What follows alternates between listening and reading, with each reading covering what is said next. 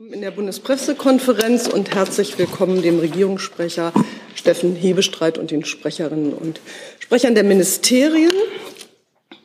Es gab heute ein Kabinett ohne Aussprache, habe ich so gestern gelesen ja. in der Ankündigung. Ich habe trotzdem was.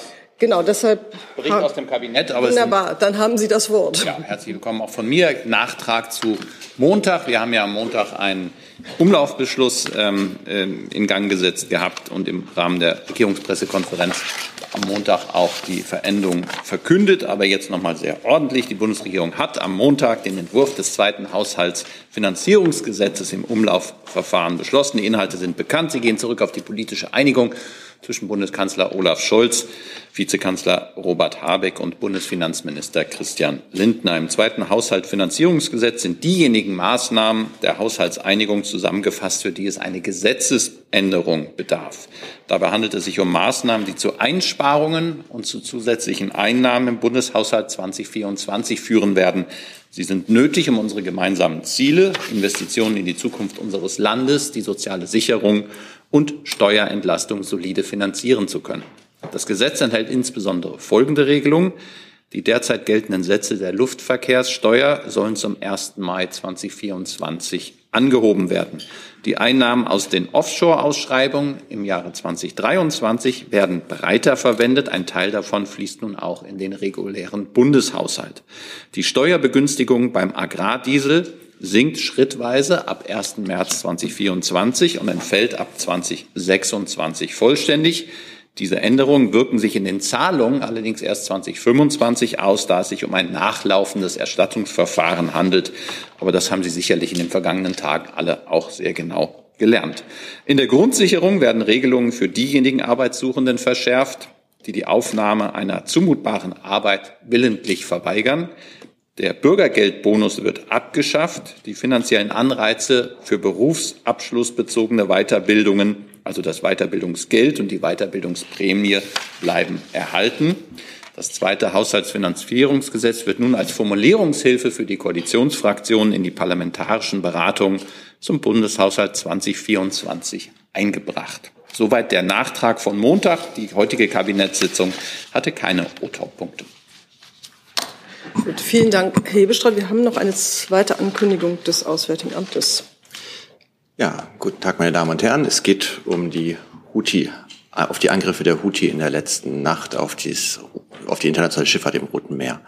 Wir verurteilen den Angriff der Houthis auf internationale Schiffe im südlichen Roten Meer in der letzten Nacht auf das Schärfste. Die Attacke stellte nach jetziger Kenntnis den umfangreichsten Angriff der Houthis auf den internationalen Schiffsverkehr seit Mitte Oktober dar.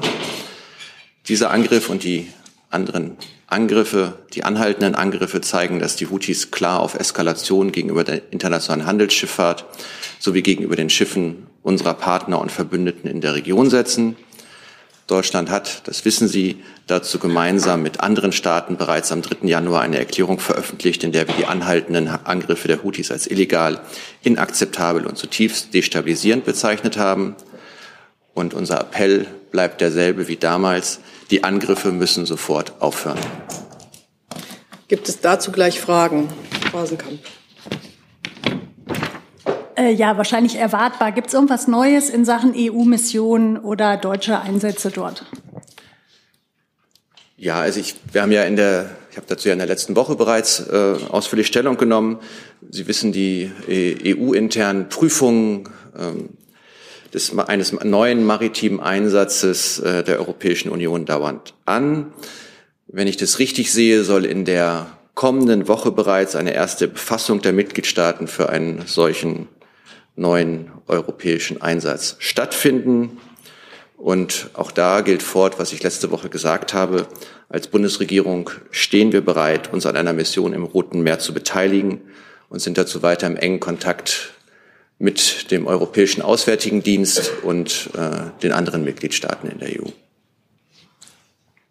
Und das Bereitstehen, ich weiß nicht, Herr Stempfle, ähm, gibt es da schon, haben Sie, halten Sie irgendetwas vor oder warten Sie jetzt erstmal das Mandat ab? Äh, wir haben ja hier auch schon verschiedentlich darüber gesprochen, welche Schiffe und welches Material sozusagen überhaupt in Frage käme.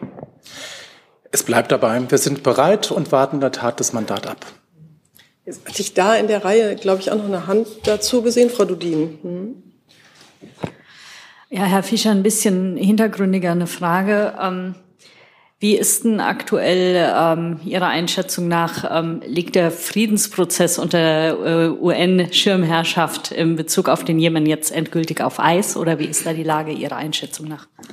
Ähm, der Friedensprozess geht weiter und ähm, die Angriffe im Roten Meer machen das natürlich nicht einfacher, aber das ist ja sozusagen ein anderer Komplex. Es geht da um die innerjemenitische Lage sowie ähm, sozusagen die regionale Lage mit, mit Blick auf die Nachbarstaaten.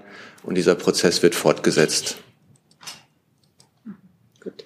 Dann habe ich Herrn Rinke, Herrn Jung und Herrn Jessen in der Reihenfolge. Ja, Herr Fischer, Sie haben eben auf die Debatten zu der EU-Mission hingewiesen. Wenn die jetzt nicht zustande kommen sollte, wäre Deutschland dann auch bereit, sich doch einer zum Beispiel von den USA angeführten äh, Mission zu beteiligen? Ja, wir arbeiten ja derzeit aktiv mit unseren EU-Partnern daran, dass diese Mission zustande kommt. Und ähm, für alle Spekulationen gilt, dass wir uns natürlich nur an Dingen beteiligen, die sowohl völker- als auch verfassungsrechtlich möglich sind. Und darf ich noch ähm, nach einer Einschätzung fragen, entweder ans Verteidigungsministerium oder Außenministerium, zu den Kapazitäten der Houthi? ähm, die ja doch einige überrascht haben. Also auch die Vielzahl an Raketen, die mittlerweile auf äh, Schiffe abgeschossen werden. Haben Sie irgendwelche Erkenntnisse, woher diese Waffen stammen? Naja, also woher diese Waffen konkret stammen, werde ich Ihnen im Einzelnen nicht beantworten können. Aber ähm, es ist schon so, dass ähm, die Houthis seit Jahren durch den Iran unterstützt worden und werden und die jüngsten Angriffe ohne die langjährige Unterstützung, Unterstützung Irans für die Houthis nicht möglich gewesen wäre. Aber ähm, zur konkreten Herkunft einzelner verwendeter Waffen kann ich Ihnen hier keine Auskunft geben. Herr Jung. Vielleicht eine Verständnisfrage, Herr Fischer. Wie erklärt sich äh, das Auswärtige Amt, dass die bisherige Koalition der Amerikaner, also hier Operation Prosperity Guardian, bisher keine der Anrainerstaaten des Roten Meer beinhaltet? Also die Saudis sind nicht dabei, die ja im Jemen Krieg führen. Die Ägypter sind ja alles äh, westliche Wertepartner. Also zum einen würde ich schon mal zurückweisen, dass äh, äh die Saudi-Arabien derzeit im Jemen Krieg führt. Es hat einen Waffenstillstand 2022 gegeben, der wird fortgesetzt und Saudi-Arabien und Jemen arbeiten derzeit an einer Roadmap, um ähm, das Verhältnis äh, zu verstetigen und, und auszutarieren. Das ist das eine und das hat sich ja, das wissen Sie auch in der äh, Veränderung der oder in der Jemen-Klausel der Bundesregierung niedergeschlagen, dieser Prozess der äh, Verständigung zwischen den beiden Parteien. Gleichzeitig ist, glaube ich, Bahrain Mitglied ähm, oder hat Bahrain hat auch unter, hat, hat diese Erklärung auch unterzeichnet. Ähm, am 19.12. gab es auch die Veröffentlichung eines multilateralen Statements, an dem sich die EU, äh, USA, EU, NATO und auch der Jemen selbst, also die jemenitische Regierung, beteiligt haben. Und äh, ich möchte Sie noch darauf hinweisen, dass es am 1.12. eine gemeinsame Pressemitteilung des UN-Sicherheitsrats gab, der die Angriffe verurteilt hat. Ja, Bahrain ist kein Anrainerstaat des Roten Meeres. Ja, aber es ist ein Regionalstaat. Ja, aber warum, warum äh, ist Ägypten, Saudi-Arabien bisher nicht dabei. Das müssen Sie diese Länder fragen. Und ähm, wie gesagt, ich sagte, es gibt gleichzeitig noch einen Prozess der innerjemenitischen Verständigung und ähm, der Gespräche zwischen Saudi-Arabien zum Beispiel und äh, Houthis, die UN äh, facilitiert sind. Ähm, ich würde vermuten, dass das damit zusammenhängt. Herr Jessen. Das Auswärtige Amt spricht Reisewarnungen aus. Äh, in Krisen- und Kriegsgebiete gibt es etwas Adäquates, auch als Warnung an die äh, Handelsschifffahrt. Hapag-Lloyd zum Beispiel meidet ja von sich aus äh, bereits seit einiger Zeit Fahrten durch den Suezkanal und das Rote Meer. Ja, es gibt eine Reisewarnung für den Jemen. Ähm, ich glaube, was die internationale Handelsschifffahrt angeht, dann wird das durch die International Maritime Organization äh, gemacht und ich, möglicherweise ist dazu der Kollege aus dem Verkehrsministerium besser im Bilde als ich, wie das im, im Bereich der Warnung für die internationale Schifffahrt läuft. Ja, ich kann da gerne ergänzen. Also das System, was dahinter liegt, äh, ist im SOLAS-Regelwerk niedergeschrieben und die Kollegen, die hier die Gefahreneinschätzung machen, sitzen allerdings beim Bundesinnenministerium. Gut, dann frage ich etwas allgemeiner nach. Steht die Bundesregierung äh, im direkten Austausch und Kontakt über die Krisenlage und mögliche Konsequenzen äh, in der Region? Ähm, Herr Hessen, fragen Sie noch mal konkreter, mit wem im Kontakt? Also naja, wir also stehen im Kontakt. Das Außenministerium meinte, Verkehr sei vielleicht ja. zuständig, jetzt sind Sie es. Ja. Deswegen frage ich gerne Sie. Also wir sind äh, zu dem Thema selbstverständlich im Austausch, zu allen Aspekten. Das hätte ich Ihnen übrigens auch beantworten können. ja, ja, es geht ja auch so. Jetzt habe ich Herrn Rinke noch mal dazu. Es geht um die Houthis, aber nicht ums Rote Meer. Ist das okay? Ja, wir bleiben jetzt in der Region, sagen wir mal.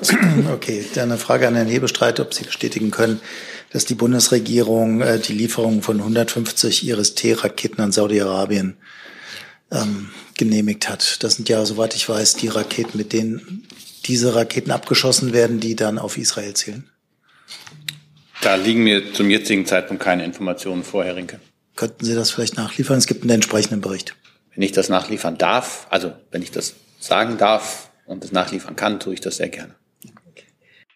Hey Leute, der heutige Supporter dieser Sendung ist ihr alle. Und ihr alle seid die beste Unterstützung für unabhängigen, kommerzfreien Politikjournalismus auf dem Publikumsmarkt. Und darum bin ich ein Fan davon. Also ein Fan von euch. Macht weiter so. Per PayPal oder Überweisung. Danke dafür und jetzt geht's weiter. Als ich äh, wir bewegen uns noch in der Region, würde ich sagen. Ich habe noch eine Frage von Herrn Jung zu Gaza oder hat sich das erledigt jetzt damit? Nö, dann ja. Herr Fischer, ähm, die letzten Tage hat sich jetzt ja nichts getan in Sachen ähm, ähm, Vermehrung der humanitären ähm, Lieferungen in Gaza. Wie erklären Sie sich das trotz des Besuches von Frau Baerbock? Ja, wir haben ja gesehen, dass äh, sowohl Frau, äh, die, so, sowohl die Außenministerin als auch der amerikanische Außenminister in der Region sind und der EU-Außenbeauftragte. Sie alle haben äh, darauf gedrängt, dass ähm, mehr humanitäre Hilfe nach Gaza kommt. Ich weiß nicht, Sie haben gesehen, dass die Außenministerin gestern in Rafah an, an der Grenze zu Gaza war und auch äh, sozusagen über von Kairo nach El Arish geflogen ist und von dort dann nach, nach äh, Rafah weiter. Und sie hat dort ja selber äh, die Lage beschrieben und ihre Forderungen nochmal äh, sehr deutlich gemacht, nämlich dass ähm, die Grenzübergänge rund um die Uhr geöffnet werden müssen, dass ähm, weitere Grenzübergänge geöffnet werden sollten, dass ähm, die LKWs, die in äh, Ägypten warten, äh, schnellstmöglich nach Gaza kommen sollen. Auch dass Kerem Shalom weiter geöffnet wird. Und ich glaube, die Unterstellung, die Sie hatten, dass sich nichts geändert hat, ist, ist ja so auch nicht ganz richtig. Also wir haben ja am Anfang eine Situation gehabt, in der es eine Totalblockade des Gazastreifens gab und unser gemeinsamer Einsatz äh, mit unseren Partnern in der Region, aber auch auf internationaler Ebene hat ja dazu geführt, dass zunächst Rafah geöffnet werden konnte, dass überhaupt humanitäre Hilfe rein, rein, reingelangen konnte. Wir haben ja lange über die Frage des Treibstoffes diskutiert und äh, mittlerweile kommen auch wieder Treibstofflieferungen rein. Wir haben über die Öffnung von Kerem Shalom geredet. Kerem Shalom ist mittlerweile geöffnet. Also es gibt durchaus Fortschritte, die reichen aber bei weitem nicht aus. Und deswegen hat die Außenministerin ja sehr deutlich gesagt, dass, dass das Leben in Gaza derzeit wie die Hölle auf Erden ist. Und es ist, das ist so. Und deshalb muss dringend, und das ist auch unsere Erwartung an alle Beteiligten, insbesondere auch die israelische Regierung, mehr Hilfe nach Gaza kommen.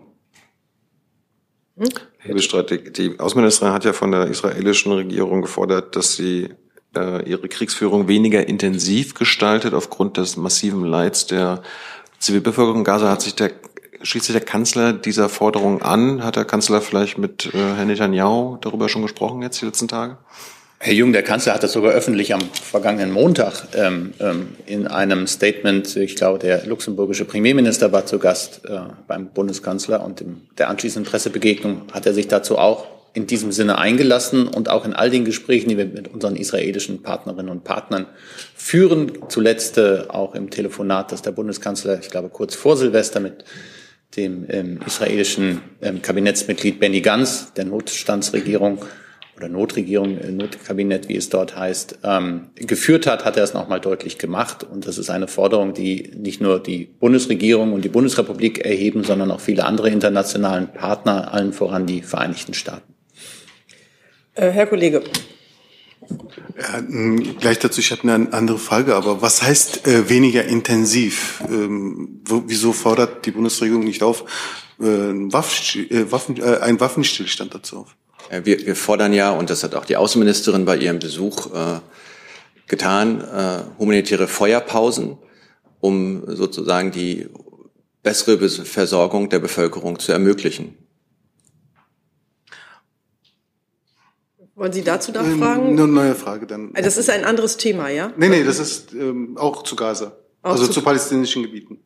Dann fragen Sie bitte. Ja. Ähm, also ich, äh, die Frage, äh, also meine Frage richtet sich äh, zu den Sanktionen ähm, äh, radikale Siedler in palästinensischen Gebieten. Äh, das Thema wurde auf der europäischen Ebene äh, letzten Monat diskutiert, äh, aber soweit ich weiß, kein, kein Beschluss darüber gefasst. Was ist der aktuelle Stand darüber? Ähm, die Beratungen auf europäischer Ebene gehen weiter. Ähm, sozusagen, es gab einen Austausch dazu beim äh, letzten Außenministerrat im Dezember, sowohl über ähm, Sanktionen gegen ähm, radikale Siedler im Westjordanland, die sich an äh, Gewalttaten gegen Palästinenser beteiligt haben. Und da gab es, glaube ich, auch äh, sehr große Unterstützung. Genauso äh, ging es da auch um äh, Sanktionen gegen, äh, gegen Hamas-Kader. Da sind auch die ersten Sanktionen erlassen worden. Ähm, aber die Sanktionen gegen die ähm, Siedler oder gegen diese radikalisierten, gewalttätigen Siedler, da laufen die Beratungen in Brüssel derzeit weiter. Das wäre jetzt die dritte Nachfrage. Ich komme hier ein bisschen ins Schleudern. Herr Jessen erstmal. Setz Sie wieder drauf. Ja, Herr Fischer, die Außenministerin hat gestern relativ detailliert kritisiert, das mehrfache B- und Entladen von Hilfs-Lkw sowie Leerfahrten ähm, und äh, gefordert, dass das äh, zugunsten einer effizienten Hilfe äh, abgestellt werde. Gab es darauf eine irgendeine Reaktion, vor allem eine Zusage seitens der israelischen Regierung? Also ich glaube, wir sind mit allen Beteiligten ähm, im Gespräch und haben das natürlich auch gegenüber der israelischen Regierung erörtert. Und ähm, wie, ich, wie ich vorhin schon ausgeführt habe, es gibt immer wieder kleinere Fortschritte und wir setzen darauf, dass das auch in diesem Fall passieren kann aber noch nicht passiert ist. Äh, in der vergangenen Woche vor der Reise hatten Sie gesagt, äh, die Außenministerin werde auch mit ihrem Amtskollegen Israel Katz über dessen Bemerkung, Israel befinde sich im Dritten Weltkrieg, äh, sprechen. Hat das stattgefunden und hat er entweder plausibel erklären können, was er damit meint, oder hat er seine Position geändert? Also, wie Sie wissen ja, dass wir hier aus vertraulichen Gesprächen nicht berichten. Ja, aber wurde es thematisiert? Also wie Sie sehen, ich bin hier und nicht auf der Reise. Von daher ähm, müsst, äh, müssten wir das äh, klären, wenn die Kolleginnen und Kollegen wieder zurück sind. Herr Jung hatte Ich gehe davon aus, dass sozusagen die gesamte Bandbreite der äh, Themen zwischen Herrn Katz und äh, der Außenministerin besprochen worden sind.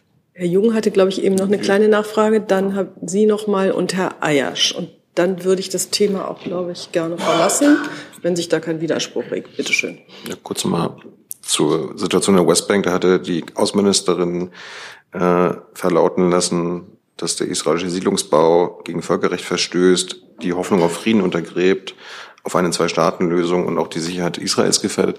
Äh, aber es ist nicht davon auszugehen, dass die Bundesregierung irgendwelche Schritte einleiten will, um was konkret gegen diesen Völkerrechtsbruch zu tun. Da hat sich nichts geändert, Herr Fischer. Ja?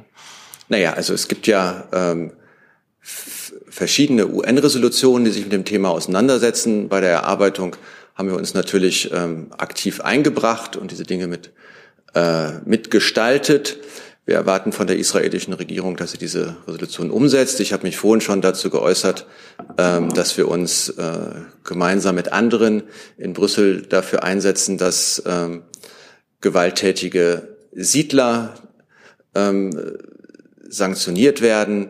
Also insofern glaube ich, äh, gibt es verschiedene Ebenen, auf denen wir daran arbeiten. Nicht zuletzt auch äh, der persönliche Austausch und der Besuch der Außenministerin in den letzten Tagen in Israel, aber auch in den, in, in den, in den palästinensischen Gebieten, die darauf abzielen, ähm, diesen Umstand äh, zu verändern. Fordern Sie denn, dass diese Siedlungen abgerissen werden, weil die ja illegal sind? Wir haben, das hat ja auch die Außenministerin unterstrichen, die Siedlungen sind illegal. Bitte schön.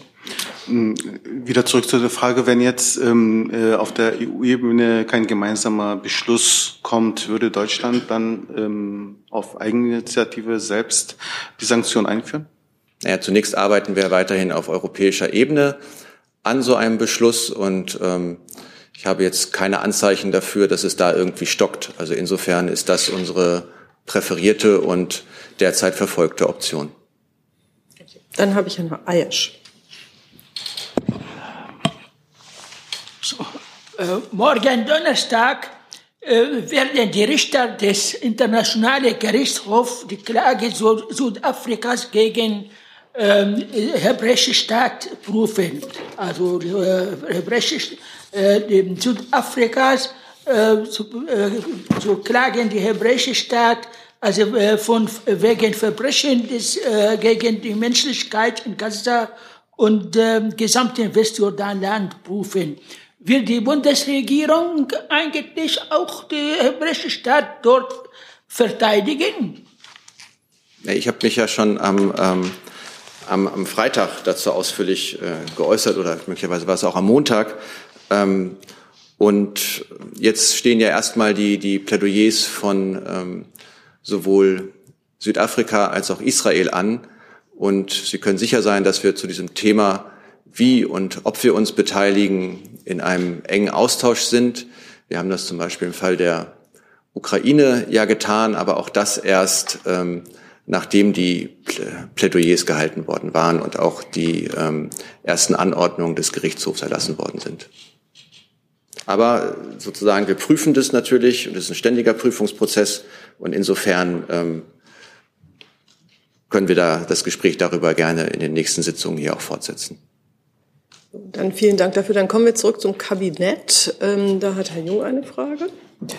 Die Bauernproteste äh, und Agrarsubventionen. Wer jetzt die hat Herr Hebestreit so, gerade genannt. Ähm, ja, ich dachte, dass Sie jetzt irgendwie irgendwas zum Haushalt, aber dann machen wir das so, aber dann äh, ufern wir ein bisschen aus. Ähm, ja, er hat ja gerade kommen wieder weg vom Kabinett. So, jetzt stellen Sie am besten Ihre Frage. Das war ja seine Nachrechnung zum Montag. Liebe Streit, äh, ist denn das jetzt das letzte Wort äh, der Bundesregierung? Äh, weil der Bauernverband hat ja gesagt, sie wollen und werden dafür kämpfen, dass es eine komplette Beibehaltung der Agrardieselsubventionen gibt. Und die Bundesregierung ist ja jetzt anhand der letzten Wochen dann immer wieder eingeknickt. Ist das das letzte Wort? Also ich kann da kein Einknicken erkennen. Äh, klar ist, dass die Bundesregierung am Montag beschlossen hat, die schrittweise Abschaffung der Subvention des äh, Agrardiesels vorzunehmen. Und das ist der Beschluss der Bundesregierung und der steht.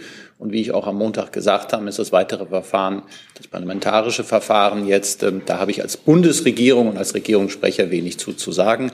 Der Kanzler hat am Montag auch noch mal deutlich gemacht, warum es nötig ist, äh, diese Subventionen abzuschaffen und warum es richtig ist und dass es natürlich völlig verständlich ist, in einer Demokratie auch dazugehört, dass man, wenn man mit einer Entscheidung nicht einverstanden ist, sich da auch äußert und auch äh, protestiert, wenn man das für richtig hält. Und ähm, er ist da auch, er hat gestern am Rande des Neujahrsempfanges, das wäre auch noch eine Nachreichung vielleicht zu Montag, Rande des Neujahrsempfanges des Bundespräsidenten auch mit dem Bauernpräsidenten gesprochen und er wird morgen ja auch in Cottbus sein und äh, wird dort auch am Rande der Veranstaltung mit den brandenburgischen Bauernpräsidenten zusammenkommen und die Position der Bundesregierung noch einmal zu erläutern, aber die Haltung ist klar.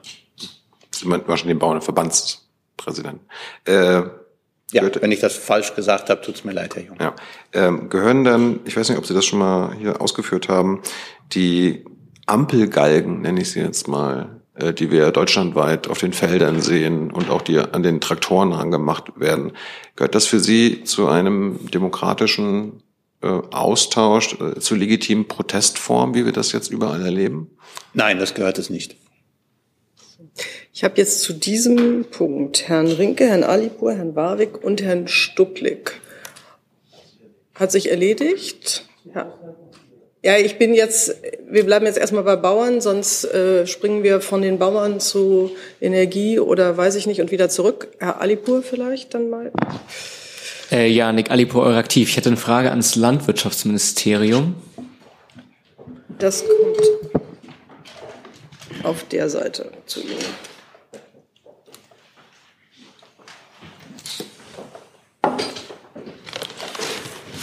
Aber der Haushalt kommt dann nochmal und das Kabinett rufe ich dann nochmal aus. Ja. Und zwar ist es ja äh, so, dass die äh, wirtschaftlichen Probleme der Bauern oder die ähm, so bezeichneten ähm, ja nicht nur damit zusammenhängen, was an staatlichen Subventionen ausbleibt, sondern auch mit der privatwirtschaftlichen Situation der Landwirtschaft.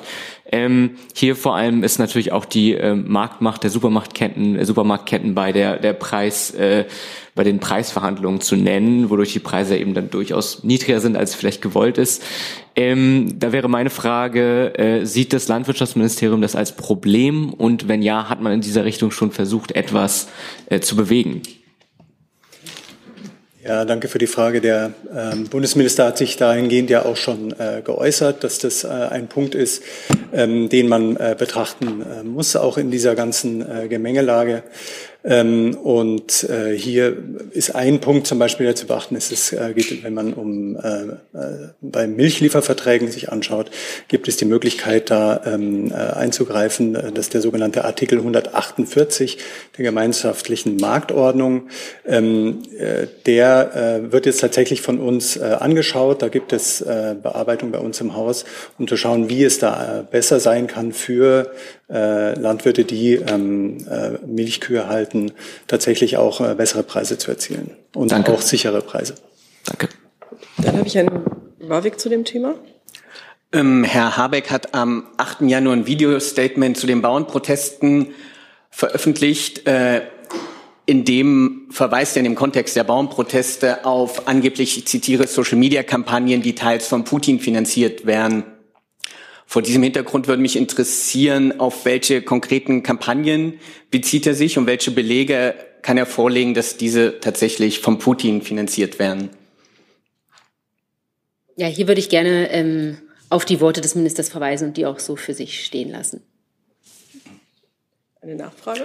Ähm, jetzt gab es von verschiedensten Bauernprotesten Kritik an dieser zitierten Äußerung von Habeck mit Verweis darauf, dass diese darauf ziele, die Bauernproteste zu delegitimieren, mit dem Verweis auf Putin und die angebliche Finanzierung. Da würde mich interessieren, war das tatsächlich die Absicht des Wirtschaftsministers? Und wenn nein, was war die Intention, Putin und diese Finanzierung sprachlich ins Spiel zu bringen bei einer Äußerung bezüglich der Bauernproteste? Also der Minister hat ja immer deutlich gemacht in, in diesem Video und auch ähm, schon vorher, wenn es um Proteste ging, dass legitimer Protest in der, in der Demokratie natürlich immer möglich ist und immer möglich sein muss, aber dass legitimer Protest eben dort endet, wo ähm, Gewalt ins Spiel kommt, wo Persönlichkeitsrechte verletzt werden. Ähm, das, das hat er hier gesagt und hat es auch vorher schon betont. Insofern geht es nicht darum, ähm, Proteste generell zu delegitimieren. Und ähm, der Verweis, den Sie eben genannt hatten, das war ein allgemeiner Verweis auf die allgemeine sozusagen Desinformationslage, ähm, die wir in Deutschland auch anderswo zur Kenntnis nehmen. Herr Stucklick. Das ist eine Frage zum Haushalt, auch wenn sie ans Landwirtschaftsministerium geht. Das ist auch noch vorhanden. Das Mir. Also in erster Reihe vorhanden, so. Äh, vielleicht auch ans BMWK. Im Zuge der Sparmaßnahmen soll ja weniger Geld äh, aus den Offshore-Versteigerungen an die Fischerei gehen, als ursprünglich geplant. Der Verband der deutschen Kutter- und Küstenfischer sagt jetzt, die Fischerei sei ein Bauernopfer, weil es nicht mehr genügend Geld gebe, die Fischer, die wegen der neuen Windparks Einschränkungen habe, zu entschädigen. Was sagen Sie dazu? Heißt das denn, dass äh, Herr Özdemir äh, auf die Bauern zugeht und das dann auf Kosten der Fischerei geht? Ähm, also grundsätzlich ist das ja jetzt ein Kompromiss, der hier gefunden wurde. Ähm, äh, die Gelder, äh, die Sie ansprechen aus dem Wind auf See Gesetz, das hat äh, der Regierungssprecher auch gerade ausgeführt, die werden jetzt breiter verwendet. Ähm, ursprünglich waren vorgesehen für das Landwirtschaftsministerium 5 Prozent. Äh, das wären knapp 670 äh, Millionen Euro gewesen. Jetzt sind es 1 Prozent, das sind 134 Millionen Euro.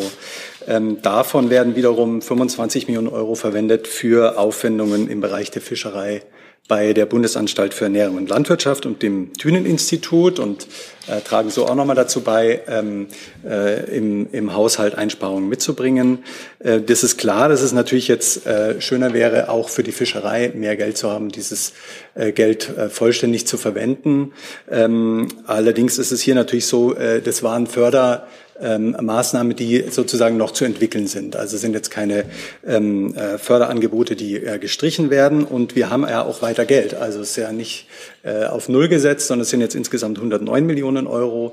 Ähm, aus dieser Versteigerung, äh, von den weiteren Versteigerungen, da ist ja noch kein, ähm, äh, sind ja noch keine äh, Entscheidungen getroffen. Das heißt, es gibt weiter eine gute Basis, dass wir die Fischerei an Nord- und Ostsee äh, unterstützen bei der notwendigen Neuausrichtung hin zu mehr Nachhaltigkeit und den Fischerinnen und Fischern weiter eine Perspektive geben ähm, und auch ähm, die Vorschläge der Leitbildkommission Ostsee zu verwirklichen. Also das Geld ist weiterhin da, nicht so viel wie vorher, das ist richtig, ähm, aber ähm, es ist noch äh, so, dass wir ähm, durchaus hier noch eine Perspektive geben können. Zusatz.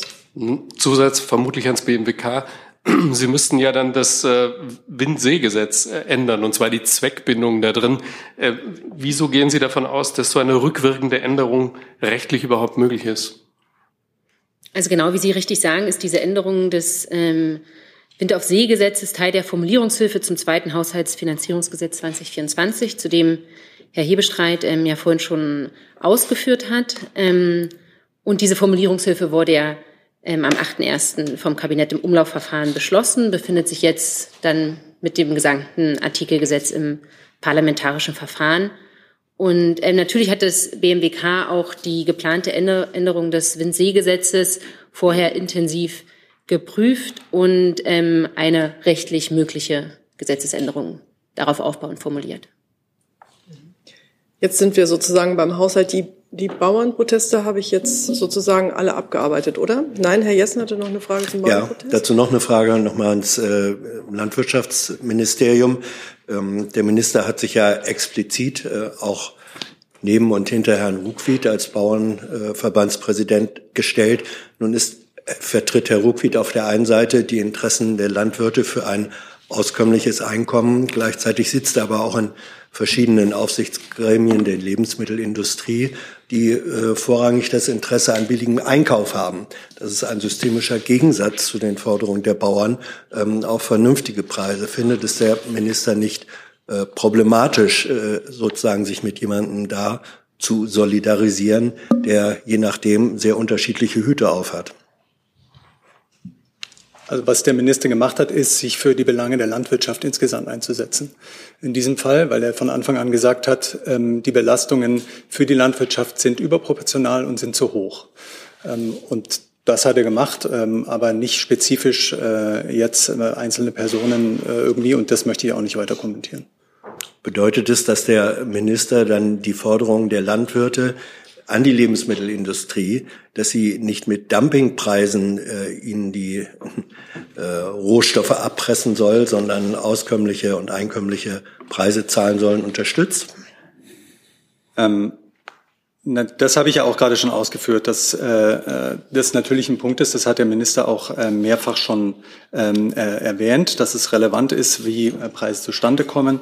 Er hat auch gesagt, dass es auch äh, beispielsweise äh, in der, auch dass auch Verbraucherinnen und Verbraucher eine eine Rolle spielen in der ganzen äh, Gemengelage. Ähm, wenn wir ähm, auf die äh, Lebensmittellieferkette äh, schauen, ähm, äh, hat das äh, Bundeslandwirtschaftsministerium schon einige Anstrengungen unternommen, hier äh, auch die, äh, die Macht gerade kleinerer ähm, äh, Teilnehmer zu stärken. Äh, Verbot unlauterer Handelspraktiken ist da ähm, ein Beispiel. Geht es um die ähm, Agrarorganisations- und Lieferkettengesetz. Das soll für mehr Fairness gerade für kleinere Betriebe in der Lebensmittelkette sorgen. Ähm, das haben wir gerade evaluiert, haben einen Bericht rausgegeben dazu. Er zeigt, dass dieses Gesetz auch durchaus Wirkung zeigt, dass es aber noch weitere ähm, Schritte braucht. Ähm, aber das sind, äh, das sind beispielsweise Schritte, die ähm, das Landwirtschaftsministerium und der Bundesministerium unternehmen. Dann geht es weiter mit jetzt doch noch eine ganz kleine ja. Frage. Ans BML habe ich es richtig verstanden. Also der Minister möchte, dass die Konsumenten lieber direkt beim Bauern kaufen als im Supermarkt das Industrieprodukt. Nein, das habe ich nicht gesagt.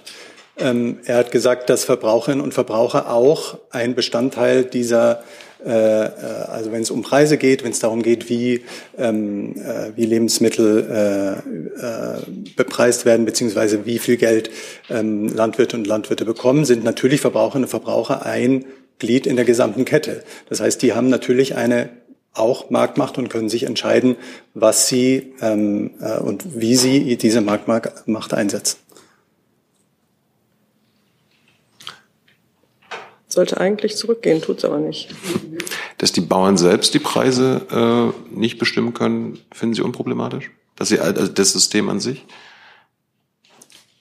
Das habe ich ja auch schon ausgeführt. Also beispielsweise dieses äh, Agrar äh, äh, OLKG, dieses Gesetz, von dem ich gerade sprach, ist ja genau ein Punkt, dass man sagen kann, wie können gerade kleinere ähm, Betriebe sich stärker durchsetzen in der äh, äh, in der gesamten, ähm, in der gesamten Lieferkette. Jetzt kommen wir zu Herrn Kreuzfeld und es geht um den Haushalt. Genau, ich habe auch eine Frage zum Haushaltsfinanzierungsgesetz. Da, Teil davon ist ja auch die Anpassung der Luftverkehrsabgabe oder Luftverkehrssteuer. Ähm, da passen die Zahlen in der Gesetzesbegründung nicht so richtig zusammen. Also die prognostizierten Einnahmen sind sehr viel höher, die Mehreinnahmen, als sich aus der reinen Erhöhung der Ticketabgabe ergeben würde. Und das Finanzministerium hat das jetzt so begründet, dass sie gleichzeitig mit einer Erhöhung der Passagierzahlen rechnen, also die Prognose für 2024 bei den Passagierzahlen mit angepasst haben. Dazu wüsste ich gerne vom äh, Verkehrsministerium, ob das äh, plausibel ist, dass sozusagen äh, die Annahmen für die Flugverkehrspassagierzahlen für 2024 jetzt im Januar im Vergleich zur ursprünglichen Prognose vom August um 15 Prozent höher liegen, obwohl die Tickets ja teurer werden durch die Anpassung der Ticketabgabe. Gibt es da eine neue Prognose aus Ihrer Sicht, die so eine Annahme, dass die Passagierzahlen steigen, rechtfertigt? Herr Kreuzfeld, wie Sie wissen, ist das ein innerhalb des Bundeskabinetts abgestimmtes Gesetz ähm, und äh, dabei würde ich es jetzt belassen. Also meine Frage war ja, gibt es sozusagen, es geht ja um das gleiche Haushaltsjahr, wir reden über 2024 und jetzt nimmt man plötzlich an, im Januar, dass in 2024 mehr Leute fliegen werden, als man noch vor wenigen Monaten angenommen hat, trotz höherer Preise. Und da würde ich hören, gibt es dafür irgendwie eine, eine Grundlage, auf der diese neue Zahl, die man offensichtlich zugrunde legt, basiert? Ja oder nein? Das würde ich Sie bitten, bei den Kollegen vom BMF nachzufragen. So, ja, wir hatten dazu ja schon äh, Kontakt, genau. aber ich kann noch mal sagen, hinsichtlich der erwarteten Steuermehreinnahmen gehen wir im Jahr 2024 und in den Folgejahren von einer weitergehenden Erholung der Passagierzahlen im Luftverkehr aus. Ja, genau, das, das kannte ich ja und deswegen wollte ich hören, ob das BM Verkehrsministerium das auch tut. Aber offensichtlich ja. Jetzt gibt es noch Fragen zum Haushaltsfinanzierungsgesetz zum zweiten. Herr Jung. Ja, falls da die, ähm, die Bürgergeldsanktionen auch noch ja. eine Rolle spielen. Ja? Äh, ans BMS. Äh, könnten Sie zwei Fragen zu der äh, Sanktionierung der sogenannten Totalverweigerer. Könnten Sie uns sagen, wie hoch nach Ihren Kenntnissen der Anteil der Totalverweigerer ähm, beim Bürgergeld bzw. Bei, bei Hartz IV in den letzten Jahren war und wie Sie auf die äh, geplante Einsparsumme von 170 Millionen Euro kommen? Also es gibt ja unterschiedliche Gründe, warum Personen sanktioniert werden. Ähm, das gab es auch in den vergangenen Jahren. Ähm, bei den 170 Millionen Einsparungen entfallen jährlich 150 Millionen auf den Bund und 20 Millionen auf die Kommunen. Wir gehen davon aus, weil wir ja die äh, Zahlen äh, der Sanktionierung aus den vergangenen Jahren kennen äh, und darauf Prognosen jetzt machen. wir gehen davon aus, dass ein kleiner Teil, äh, also wenn man zum Beispiel 2018 betrachtet, waren insgesamt drei Prozent aller Bürger, aller damals noch äh, Hartz-IV-Empfänger ähm, sanktioniert und davon ein kleiner Teil ist sozial äh, ist Totalverweigerer. Also wenn man bei der Berechnung einen kleineren Teil der Minderausgaben darauf zurückführt, dass Personen die vorgesehenen Voraussetzungen für eine sogenannte Totalverweigerung erfüllen. Aber wir gehen zu einem weit größeren Anteil davon aus, dass die Einsparungen einen präventiven Teil ausmachen, dass die Regelung präventiv wirksam wird, also dass bewirkt wird dadurch, dass Personen äh, wenn sie wissen, dass sie total sanktioniert werden können, ähm, gar nicht erst eine Arbeitsaufnahme verweigern oder auch eine Arbeit gar nicht erst aufgeben und dass dadurch äh, sehr viel mehr Personen ähm, samt ihrer Mitglieder in der Bedarfsgemeinschaft idealerweise gar nicht erst bedürftig werden oder bedürftig bleiben, weil sie künftig eben zumutbare Arbeitsangebote gar nicht ablehnen oder ihre Arbeit gar nicht aufgeben. Also ich höre jetzt das Prinzip Hoffnung raus, aber jetzt nochmal zur Klarstellung. Also 97 Prozent aller ähm, damaligen Hartz-IV-Empfänger, heute Bürgergeldempfänger, werden gar nicht sanktioniert, sondern nur drei Prozent. Und von diesen drei Prozent ist nur ein kleiner Teil äh, sogenannte Totalverwahrer. Können Sie uns das äh, in Zahlen sagen? Also wie viele von insgesamt den Bürgergeldempfängern und äh, in also relativ und wie viel total, damit wir da mal eine Zahl haben? Also ich würde nicht vom Prinzip Hoffnung sprechen. Ich würde sagen, dass wir äh, Prognosen machen und Prognosen sind eben genau das. Es sind Prognosen für die Zukunft. Das war jetzt aber nicht die Frage. Ich möchte jetzt, äh, dass Sie uns sagen, wie viel von den drei Prozent Sanktionierten dann die, die sogenannten Totalverweigerer sind. Ich kann zu den Ausführungen, die ich gemacht habe, da jetzt nichts zu fügen. Sie haben doch gerade gesagt, dass es ein kleiner Teil ist. Wie, Wir führen jetzt aber keine Interviews, sondern. Ja, aber Sie also, hat es ja selbst gesagt. Also. Ja, die Frage war gestellt und Sie, glaube, es ist nicht sehr aussichtsreich, da noch mehr zuzuhören, wenn ich mir das hier so anhöre. Gibt es noch andere Fragen zum Bürgergeld? Herr Jessen. Ja, ähm, der Vizevorsitzende einer Regierungsfraktion, der auch auf der Sprecherbank kein Unbekannter ist, hat, äh, Herr Audretsch, hat äh, erklärt, er halte die äh, Aussetzung, die Komplettstreichung von solcher Zahlungen für verfassungswidrig. Ähm, er hat ja nun auch Sachkunde offenbar. Worauf begründet sich die Position Ihres Hauses, dass das mit der Verfassung vereinbar sei? Also ich würde jetzt nicht äh, einzelne Stimmen kommentieren wollen, aber ich kann gern allgemein was dazu sagen. Es gibt aus den Jobcentern Praxisbeispiele, dass einige wenige Beziehende von Bürgergeld, und davon sprechen wir ja, wir sprechen natürlich nicht von der Mehrheit, äh, zumutbare Arbeitsaufnahmen beharrlich verweigern und damit bewusst auch ihre Hilfsbedürftigkeit aufrechterhalten bzw. Äh, nicht vermindern. Äh, der soziale Rechtsstaat ist darauf angewiesen, dass Mittel der Allgemeinheit, die zur Hilfe für deren bedürftige Mitglieder bestimmt sind, nur in den Fällen in Anspruch genommen werden, in denen wirkliche Bedürftigkeit auch vorliegt.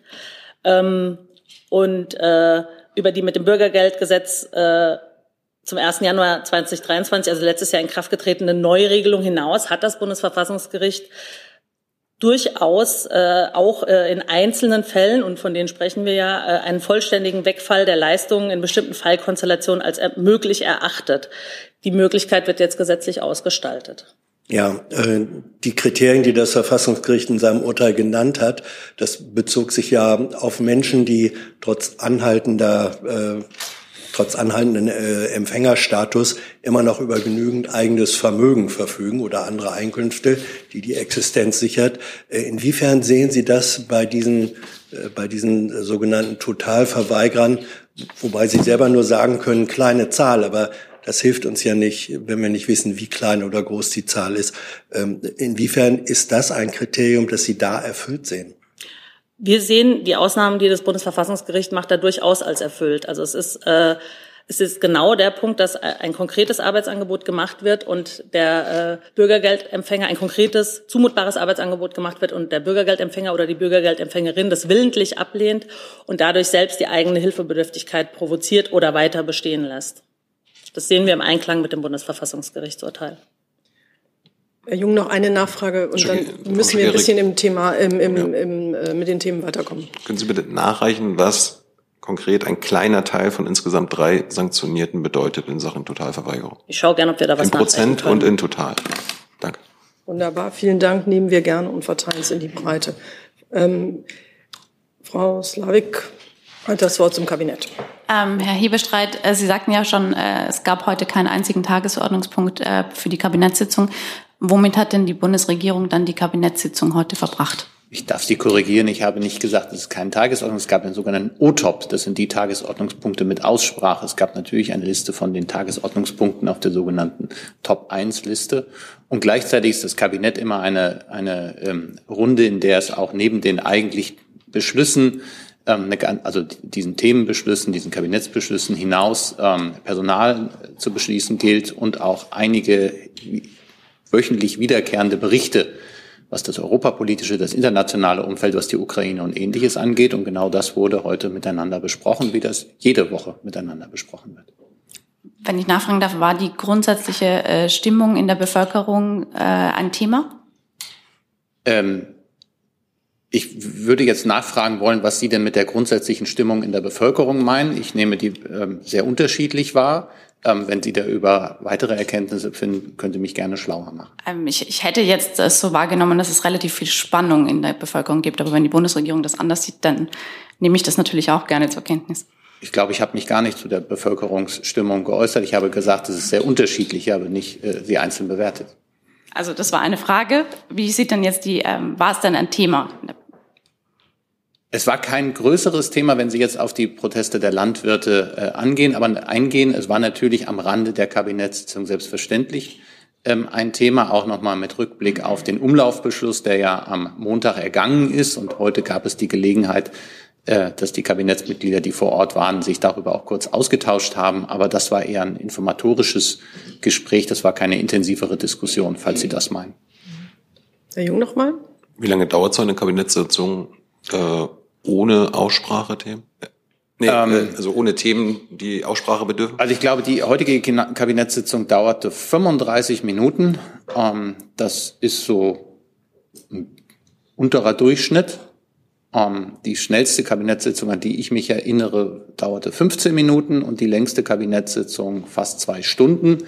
Und äh, für alle Statistiker, ich habe mal gelernt, dass in der ähm, unter der Vorgängerin von Bundeskanzler Scholz Kabinettssitzungen im Schnitt 25 Minuten gedauert haben. Sehr schön.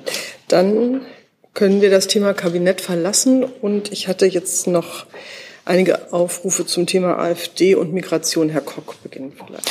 Ähm, das ist eine Geschichte äh, vom Recherche, von der Rechercheplattform Korrektiv. Äh, eine Frage an Herrn Hebestreit und ans BMI. Ähm, und zwar gab es wohl ein Treffen von rechtsradikalen Szenegrößen in der Nähe von Potsdam und dabei waren eben auch einige Politiker und vor allen Dingen AfD-Politiker. Jetzt ist natürlich die Voraussetzung, dass Sie die Geschichte kennen und wenn Sie sie denn kennen, ähm, wie bewerten Sie das? Ich, ich habe die Geschichte selbstverständlich wahrgenommen, aber mir fehlen eigene Erkenntnisse, um sie zu bewerten. Insofern habe ich das interessiert äh, zur Kenntnis genommen. Ich glaube, ähm, alles Weitere könnte dann im Zweifel die, die Fachbehörden dazu beitragen. Ähm, ja.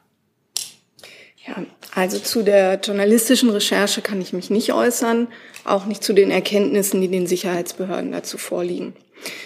Wie Sie wissen, äh, wird die AfD derzeit durch das Bundesamt für Verfassungsschutz als rechtsextremistischer Verdachtsfall bewertet. Hierzu läuft aktuell ein Verfahren vor dem Oberverwaltungsgericht des Landes Nordrhein-Westfalen. Im Rahmen der Verdachtsfallbearbeitung beobachtet das Bundesamt für Verfassungsschutz die weitere Entwicklung der AfD sehr genau. Dabei werden auch mögliche Treffen mit Akteuren aus, der Recht, aus dem rechtsextremistischen Spektrum einbezogen. Doch eine Nachfrage. Ähm, also es ging da ja um das Thema Remigration, ähm, was auch umfasste, dass man äh, nicht nur Bürger also richtig auch Staatsbürger aus dem Land drängen möchte. Also es ging da wirklich explizit um rassistisch, völkische, volksverhetzerische Tatbestände.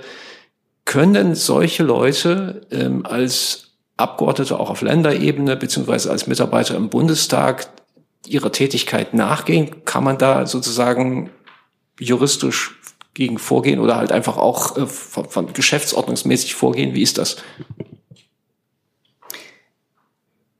Sehen es mir nach, dass ich keine weiteren Ergänzungen machen kann. Vielleicht kann man das generell erziehen. Das ist ja jetzt ein konkreter Fall, zu dem wir die Erkenntnisse, die es gibt, nicht vortragen dürfen, beziehungsweise wir haben sie auch nicht. Das müssten dann die jeweiligen zuständigen Behörden tun vor Ort.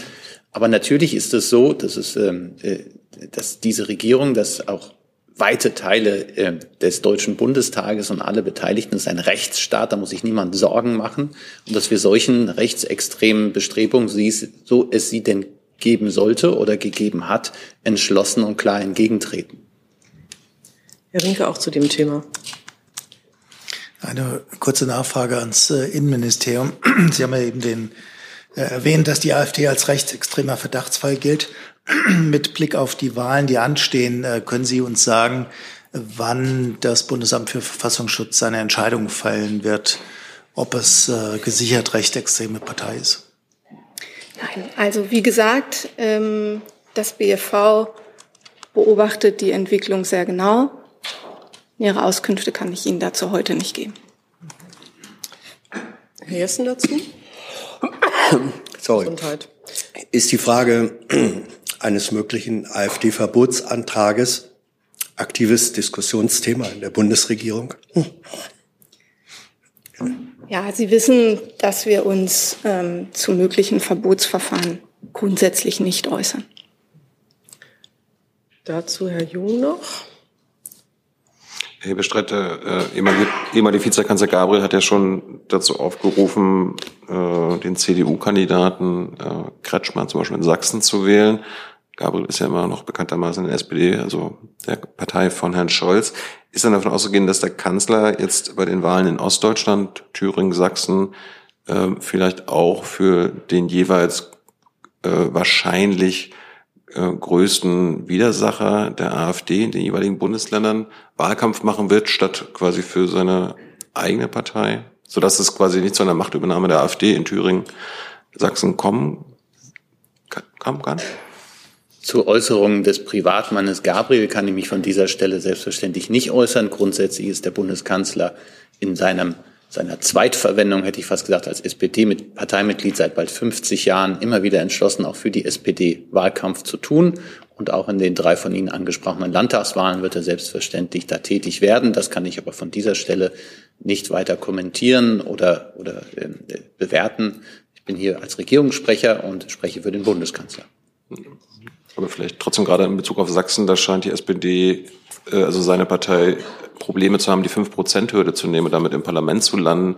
Ähm, die Vielleicht AfD darf ich da einhaken, da ich, ich glaube, vier, vier Semester äh, qualitative und quantitative Sozialforschung gemacht habe eine Online-Befragung eines einzelnen Institutes jetzt als ähm, solche Wegmarke, das würde selbst der Deutschlandtrend der ARD oder das ZDF äh, Politbarometer sicherlich sehr unterschiedlich bewerten. Das würde ich nicht zur Grundlage einer politischen Diskussion machen, wo sowieso die Frage, inwieweit man Umfragewerte zugrunde legt für politische Diskussionen,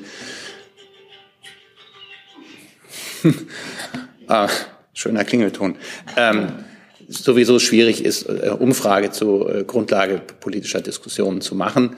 Ähm, wichtig und richtig ist aber, dass alle demokratischen Parteien in diesen drei Landtagswahlen in Ostdeutschland ähm, massiv für ihre Belange kämpfen werden. Und klar ist auch, ähm, äh, welche Sorgen man haben kann. Aber der Kanzler wird sich sehr aktiv in die Ostwahlen einmischen. Der Bundeskanzler ist als Bundeskanzler in allen 16 Ländern auch sehr aktiv äh, als Wahlkämpfer unterwegs. Und das wird auch in den drei Landtagswahlen im Herbst in Ostdeutschland der Fall sein. So, ich, Sie hatten noch eine. Ich hatte eine Nachfrage äh, oder eine Nachlieferung zu der Frage von Herrn Rinke. Ich kann diesen Bericht jetzt bestätigen. Ähm, der, äh, es ist eine Zulieferung des zuständigen Bundesministeriums für Wirtschaft und Klimaschutz, die turnusgemäß den äh, Bundestag unterrichtet über Entscheidungen des Bundessicherheitsrates im Nachgang zu Sitzungen. Und äh, soweit ich das überblicken konnte, sind die Angaben dieses Artikels zutreffend. Kann vielleicht noch bei Iris T ergänzen, das sind nicht die Iris T, äh, das Iris T-System, das Sie aus, ähm, aus äh, der Ukraine kennen, sondern das ist ein System, eine Entwicklung, die von äh, Flugzeugen gegen Flugziele, äh, also Raketen, äh, Drohnen und ähnliches eingesetzt werden kann und nicht vom Boden aus. Frau Dudin dazu? Mhm. Ähm, wenn Sie schon bei äh, Bundessicherheitsrat sind, äh, Eurofighter, gibt es da dann auch eine neue ähm, Entwicklung, Beschlusslage? Nein, die, äh, die äh, Situation, die wir hier am Montag besprochen haben, ist der Status quo. Gibt es Herr Stucklig dazu? Kann das Wirtschafts Entschuldigung. Kann das Wirtschaftsministerium ausführen, welche Gründe es gegeben hat, die doch, ich würde mal sagen, ähm, abrupte Richtungsänderungen bei Exportregulierungen, gerade was Saudi-Arabien betrifft, ähm, ob es da, welche Gründe es zu diesem Umdenken gegeben hat. Also wenn Sie jetzt die, die Einschätzung der, Sicher der, der Menschenrechtslage oder der Lage vor Ort ähm, meinen, dann würde ich ans Auswärtige Amt verweisen wollen. Ansonsten ähm, kann ich mich hier zu einzelnen Genehmigungen oder möglichen ausstehenden Genehmigungen nicht äußern. Verweise darauf, dass das auch immer Entscheidungen der gesamten Bundesregierung sind. Aber wie gesagt, ähm, zur Einschätzung der Lage vor Ort trägt dann auch immer das Auswärtige Amt bei in diesen Runden. Da Sie von einer abrupten Richtungsänderung äh, geregelt, ich weiß nicht, ob die Montag hier waren, haben wir das ja intensiv mit Blick auf den Eurofighter und die veränderte Einschätzung, was Saudi-Arabien und die Rolle Saudi-Arabiens in der Region, insbesondere im, in den Beziehungen zu Israel angeht, eingehend be besprochen. Ich glaube, da würde ich Sie darauf verweisen, da kriegen Sie vielleicht ein paar Antworten auf Ihre Fragen und jetzt zur Einschätzung vielleicht noch das Auswärtige Amt. Es ist ja, es ist ja eine direkte Lieferung an Saudi-Arabien, soweit ich irgendwie die, die Agenturen gelesen habe. Das ist schon äh, eine grundlegende Änderung, zumindest in meiner Interpretation. Welche Gründe hat es dafür gegeben, Herr Fischer? Also, glaube sozusagen, wir haben hier am Montag ja ausführlich. Das wollen wir jetzt nicht alles wiederholen, wenn ich das mal kurz. Also, dass wir die Montagspressekonferenz nicht nochmal wiederholen. Genau, dann verweise ich auf, also da haben wir uns ja auch ausführlich zur Rolle Saudi-Arabiens geäußert. Insofern, das, das steht. Wären Sie bereit, das Protokoll nochmal nachzulesen? Kann ich gerne machen, aber ich nehme zur Kenntnis, dass die, die, die grundsätzliche ähm, Einschätzung von Saudi-Arabien sich geändert hat als Player in der Region. Ja, vielleicht nur noch ein Hinweis. Es hat ja äh, auch im Sommer äh, eine Verständigung der Bundesregierung auf die sogenannte Jemen-Klausel gegeben. Also von daher hat es ja schon ähm, veränderte Einschätzungen gegeben und die haben sozusagen, dann hat die Zäsur des äh, 7. Oktober stattgefunden. Wir haben äh, am Montag besprochen, dass Israel auch, äh, dass Saudi-Arabien auch Raketen der Houthis in Richtung Israel abgeschossen hat und das alles fließt natürlich in die Außen- und Sicherheits- und menschenrechtliche Bewertung ein und ist Teil der restriktiven Rüstungsexportpolitik der Bundesregierung. Ich habe nämlich hier noch einen ähm, Strauß von Fragen aus aller Welt sozusagen, und zwar Herrn Alipur mit Frankreich, Herrn Rinke mit der Ukraine und der EU, wenn ich das sind, glaube ich, zwei Fragen. Herrn Jung mit Ecuador, Herrn Warbeck mit Guantanamo und Herrn Wurzel mit Nordkorea. Und das wollen wir jetzt alles in zwei Minuten noch durchbringen. Also gut, dass ich es schon mal angekündigt habe, ne? dann wissen Sie schon mal, was kommt. Herr Adipur, vielleicht wollen Sie mal mit der französischen Regierung beginnen. Ja, danke. Ähm, und zwar äh, hat der Kanzler schon Herrn Attal ähm, gratuliert und ähm, mich würde interessieren, ob Sie, da Herr Attal ja schon durchaus bekannt ist, mit dem haben Sie ja auch als, als Widerpart, wenn ich das richtig verstehe, als Sprecher zusammengearbeitet am Anfang, ob Sie da noch hinzufügen können, vielleicht, was man sich in Sachen des deutsch-französischen Verhältnisses von ihm erhofft angesichts dessen, was bekannt ist und vielleicht, was der Kanzler als die dringendste Priorität in der Zusammenarbeit beider Kabinette ähm, von hier an mit Herrn Attal sieht. Also ähm, erstmal der Kanzler hat gratuliert, gestern glaube ich auch öffentlich äh, in der, auf der Plattform, die für, früher Twitter hieß ähm, und natürlich auch ähm, über die üblichen Wege. Er freut sich auf die Zusammenarbeit. Grundsätzlich ist es aber so, dass die französische Regierung und der Counterpart des Bundeskanzlers natürlich der französische Präsident ist, ein stark präsidentiales System. Und ähm, da sind wir im engen und sehr vertrauensvollen Kontakt mit der französischen Seite, arbeiten eine intensiv eine Agenda, eine gemeinsame Agenda ab. Der französische Staatspräsident wird in wenigen Tagen auch wieder in Berlin zu Besuch sein zum Staatsakt äh, für Wolfgang Schäuble und wird im Rahmen dieses Besuches auch mit dem Bundeskanzler zusammenkommen. Und dann wird es schon eine Woche später, wenn ich das richtig zusammenzähle, gut eine Woche später beim ähm, EU-Rat in Brüssel, beim außerordentlichen äh, Treffen in Brüssel auch wieder eine Gelegenheit geben. Und ich glaube, die Themen, die ähm, Deutschland und Frankreich gemeinsam bewegen, seien sie europäische, seien sie internationale ähm, und auch im bilateralen Verhältnis, haben wir hier breit abge, abgedeckt und abgesprochen in den vergangenen Wochen und Monaten. Und die bleiben auch unter dem neuen ähm, äh, Premierminister ähm, akut.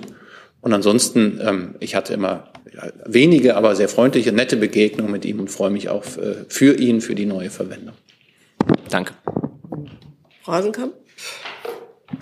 Ähm, will der Kanzler dann auch noch mal das Thema Mercosur ansprechen? Ich frage auch in Bezug auf die Mitteilung von gestern, dass es ein Telefonat mit Millet gegeben hat. Ähm, und die eindrückliche Bitte von Lula war ja, dass Deutschland seinen Einfluss auf Frankreich geltend machen möge. Und wenn ich sozusagen die zweite Frage direkt nochmal, da stand jetzt Assoziierungsabkommen, aber es war schon ausdrücklich auch der Handelsteil gemeint in der Mitteilung gestern. Richtig. Also zum Zweiten, das ist das komplette Abkommen und zum ersten Teil ist, dass wir da in engen Gesprächen mit der französischen Seite sind und immer wieder für den gemeinsamen Standpunkt werben, auch den europäischen Standpunkt. Und natürlich hat die französische Seite da eine etwas andere Einschätzung, auch aus einer nationalen Betroffenheit. Aber da werben wir sehr dafür, nach vielen, vielen Jahren der Debatten und Diskussionen ähm, zu einer Lösung zu kommen. Und ähm, ähm ich, wenn ich mich richtig erinnere, sagte der brasilianische Präsident, dass er Brasilianer sei und immer und immer wieder äh, kämpfe und optimistisch, zuversichtlich sei, dass es am Ende eine Lösung gebe. Und ähm, in diesem Fall können Sie den Bundeskanzler auch als Brasilianer sehen. Herr Jung noch? Herr Bescheid, ich glaube jetzt, dass Sie selber keine äh, Bestrebung haben, irgendwie Regierungschef mal zu werden, aber ähm, das stimmt. Herr Attal ist ja erst 34 Jahre alt, hat, äh, glaube ich, sehr, sehr wenig Berufserfahrung an sich, hat, war mal drei Jahre Minister, ansonsten Regierungssprecher. War denn der Kanzler überrascht, dass so ein unerfahrener junger Mann jetzt Regierungschef Frankreichs werden soll, wird? Ähm, ich glaube, der Bundeskanzler war da ähnlich, ähm, also das war ähnlich überraschend, wie es viele politische Beobachter in Frankreich gegangen ist, als die Personalie bekannt geworden ist. Aber ansonsten hat er, ähm, ist er nicht der Auffassung, dass Leute besonders alt oder besonders jung sein müssen, um politische Ämter zu übernehmen, sondern sie müssen qualifiziert sein und sie müssen das Vertrauen des jeweiligen Staatspräsidenten in Frankreich genießen. Beides scheint da der Fall zu sein. Und ansonsten sehen Sie, was alles aus Regierungssprechern werden kann. Herr Rinke zur Ukraine oder zur EU? Genau, wenn es ein neues Thema gibt. Frage auch an den Regierungssprecher, ähm, der ich, ähm, ich hätte zunächst gerne mal gewusst, nachdem der Kanzler ja am Montag etwas Druck aufgebaut hat auf die EU-Partner, dass sie doch Transparenz und äh, mehr Zusagen für Waffenlieferungen an die Ukraine schaffen, ob er da möglicherweise schon Zusagen in den letzten beiden Tagen bekommen hat. Der Bundeskanzler hat seit Montag intensiv mit einigen Staats- und Regierungschefs in Europa telefoniert und er setzt diese Telefonate auch in den nächsten Tagen fort. Ähm, und seine Bitte auch an die EU-Kommission ist ja gewesen, ähm, dass man einen Überblick bis zum außerordentlichen Rat am 1. Februar in Brüssel über die Entscheidungen, die in den nationalen äh, Regierungen getroffen worden sind für die äh, Unterstützung der Ukraine in, für das jetzt angebrochene Jahr. Ähm, und er hat das verbunden äh, mit der klaren Erkenntnis, dass Europa mehr tun muss, um die Ukraine gegen den russischen Angriffskrieg zu unterstützen. Und ähm, dass es da aber einen Überblick braucht, auf dass man die Kräfte auch bündeln kann und gezielt ähm, unterstützt. Der italienische, wenn ich nachfragen darf, der italienische Verteidigungsminister hat heute gesagt, dass jetzt aber die Zeit für Verhandlungen gekommen sei, denn die italienische Regierung sieht jetzt Kompromissbereitschaft sowohl bei Russland als auch bei der Ukraine. Ich hätte ganz gerne gewusst, ob die Bundesregierung diese Einschätzung teilt. Die Bundesregierung ist immer der Einschätzung, dass die Ukraine entscheidet, wann es äh, in Gespräche einzuwilligen bereit ist. Äh, der schöne englische Begriff dazu ist Nothing about Ukraine without Ukraine. Und ähm, aus unseren Gesprächen mit der ukrainischen Seite können wir diese Bereitschaft im Augenblick nicht erkennen. Und wenn äh, sie erkennbar wird, dann können wir sie auch kommentieren. Aber zum jetzigen Zeitpunkt sehe ich das nicht. So, Ukraine können wir, glaube ich, dann verlassen. Herr Warwick zu Guantanamo hat er. Am 11. Januar jetzt sich zum 22. Mal die Betriebnahme des US-Gefangenen- und Folterlagers Guantanamo. Vor diesem Hintergrund würde mich interessieren, wie die Bundesregierung denn aus völkerrechtlicher und menschenrechtlicher Perspektive die Weiterexistenz dieses Lagers im Jahr 2024 bewertet. Sie kennen die Haltung der Bundesregierung äh, zu Guantanamo. Das Gefangenenlager in Guantanamo stellt aus unserer Sicht wichtige Prinzipien der Menschlichkeit, des Rechtsstaats und der Menschenrechte in Frage.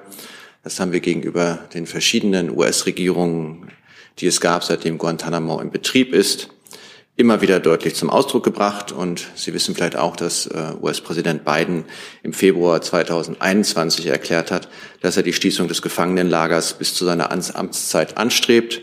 Und diese Ankündigung begrüßen wir sehr. Eine Nachfrage? Ja, apropos Völkerrecht, das besagte US-Militär Militärlager befindet sich jetzt auf einer karibischen Insel namens Kuba. Da würde mich interessieren, wie bewertet denn die Bundesregierung ebenfalls aus völkerrechtlicher Perspektive die Tatsache, dass die USA einen Militärstützpunkt aufrechterhalten gegen den expliziten Willen der kubanischen Regierung? Ich glaube, ähm, die Sachlage ist ein bisschen komplexer. Guantanamo gehört, da haben Sie recht, zum kubanischen Staatsgebiet, wurde aber zu Beginn des 20. Jahrhunderts äh, an die USA verpachtet. Seit der kubanischen Revolution 1959 ist die kubanische Regierung jedoch die Auffass der Auffassung, dass diese völkerrechtliche Praxis unwirksam ist und Guantanamo daher an Kuba zurückgegeben werden muss. Das ist zwischen Guantanamo und den USA umstritten. Die USA berufen sich auf äh, ihre Pacht. Die Kubaner äh, stellen das in Frage. Aber das ist äh, ehrlich gesagt eine bilaterale Angelegenheit zwischen den USA und Kuba. Ganz klein. Ganz kurz, äh, jetzt diese Verpachtung beruht ja auf dem Platt Amendment von 1902. Zu diesem Zeitpunkt stand ganz Kuba unter US-Militärverwaltung. Deswegen würde mich trotzdem interessieren, wie auch eingedenk dieses historischen Hintergrunds die Bundesregierung das bewertet. Das, dazu habe ich mich ja gerade geäußert. Das ist die Bewertung. Hi, hier ist Tyler, ich filme das Ganze. Hier ist Thilo, ich äh, stelle dir die Fragen. Hier ist Hans, ich achte aufs Protokoll und stelle fest, wir sind unter drei. Heimliche Info nur für euch. Gar nicht so heimlich, kann man in den Infos lesen, wie man uns unterstützen kann. Nämlich per PayPal oder Überweisung. Weiter geht's. Herr Wurzel.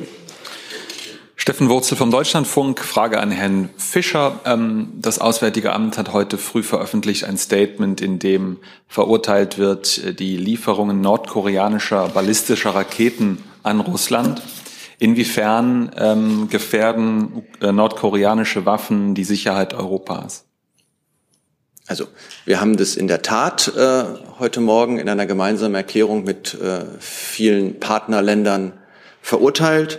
Es ist so, dass äh, Nordkorea äh, aufgrund verschiedener äh, UN-Resolutionen, ähm, dass es Nordkorea verboten ist, äh, diese Art von äh, Raketen herzustellen, zu nutzen und äh, zu exportieren, dass diese jetzt offensichtlich äh, gegenüber von Russland gegenüber der Ukraine eingesetzt werden verurteilen wir aufs Schärfste, denn die Lieferungen verstoßen gegen einschlägige Resolutionen des UN-Sicherheitsrats, die Russland selbst mitbeschlossen hat. Und das lässt ja besonders tief blicken. Auf der einen Seite stimmt Russland im UN-Sicherheitsrat äh, diesem Embargo zu, auf der anderen Seite unterläuft es offensichtlich dieses Embargo. Und inwiefern ist konkret die Gefahr der deutschen Sicherheit dadurch bedroht, durch diese Raketen? Naja, offensichtlich ist die ähm, europäische Sicherheit dadurch bedroht, dass jetzt neue äh, Mittelstreckenraketen eingeführt werden, die in einem Krieg in Europa eingesetzt werden. Und das verändert natürlich das europäische Sicherheitsgefüge noch einmal, wenn äh, jetzt Akteure ähm, illegal oder gegen Völkerrechts äh, äh, UN-Resolutionen verstoßende äh, Raketen nach Europa importieren. Danke. Gut. Jetzt habe ich nur noch die EU-Frage von Herrn Rinke, wenn ich die, wenn die nicht schon erledigt ist. War ich erledigt? Nee, dann. Ähm, geht auch an Herrn Hebestreit. Äh, es geht nochmal um die Frage, die der Kanzler auch am Montag gestellt bekommen hatte, konnte er aber dann nicht beantworten. Der EU-Ratspräsident Michel hat ja angekündigt, dass er vorzeitig sein Amt aufgibt. Und äh, deswegen stellt sich die Frage, wenn er im Juli ähm, dann geht, ohne dass es einen neuen EU-Ratspräsidenten schon gibt nach den Europawahlen, wer ihn vertritt. Ähm, kann sich die Bundesregierung vorstellen, dass Viktor Orban, der ja dann der vorübergehende Ratspräsident ist, diesen Job annimmt oder ist das für die Bundesregierung ausgeschlossen? Also die Nachricht ähm, von den weiteren politischen Plänen von Charles Michel ist jetzt, ähm, wenn ich das richtig überschaue, zwei, drei, vier Tage alt. Ähm, und jetzt werden sich die äh, Staats- und Regierungschefs der Europäischen Union die nächsten Wochen nutzen, die äh, nötigen Diskussionen zu führen, die dann einhergehen mit der Frage, die Sie aufwerfen und ähm, werden dann zu einer guten Lösung kommen. Und Spekulationen, so wie Sie sie ja gerne hätten, Fragen, was wäre wenn, wie wäre das, an denen wollen wir uns zum jetzigen Zeitpunkt nicht beteiligen und wahrscheinlich auch später nicht. Wenn ich es trotzdem nochmal versuchen darf, mir ging es gar nicht darum, wer es werden soll, sondern wer es möglicherweise nicht werden soll. Also schließt die Bundesregierung aus, dass Herr Orban für diesen Job geeignet ist? Die Bundesregierung ähm, ist in Gesprächen mit den anderen EU-Staats- und Regierungschefs, um zu einer guten Lösung zu kommen. diesen Worten danke ich allen, die Geduld bewiesen haben in dieser Regierungspressekonferenz fürs Kommen, Fragen stellen und Antworten und schließe die Pressekonferenz.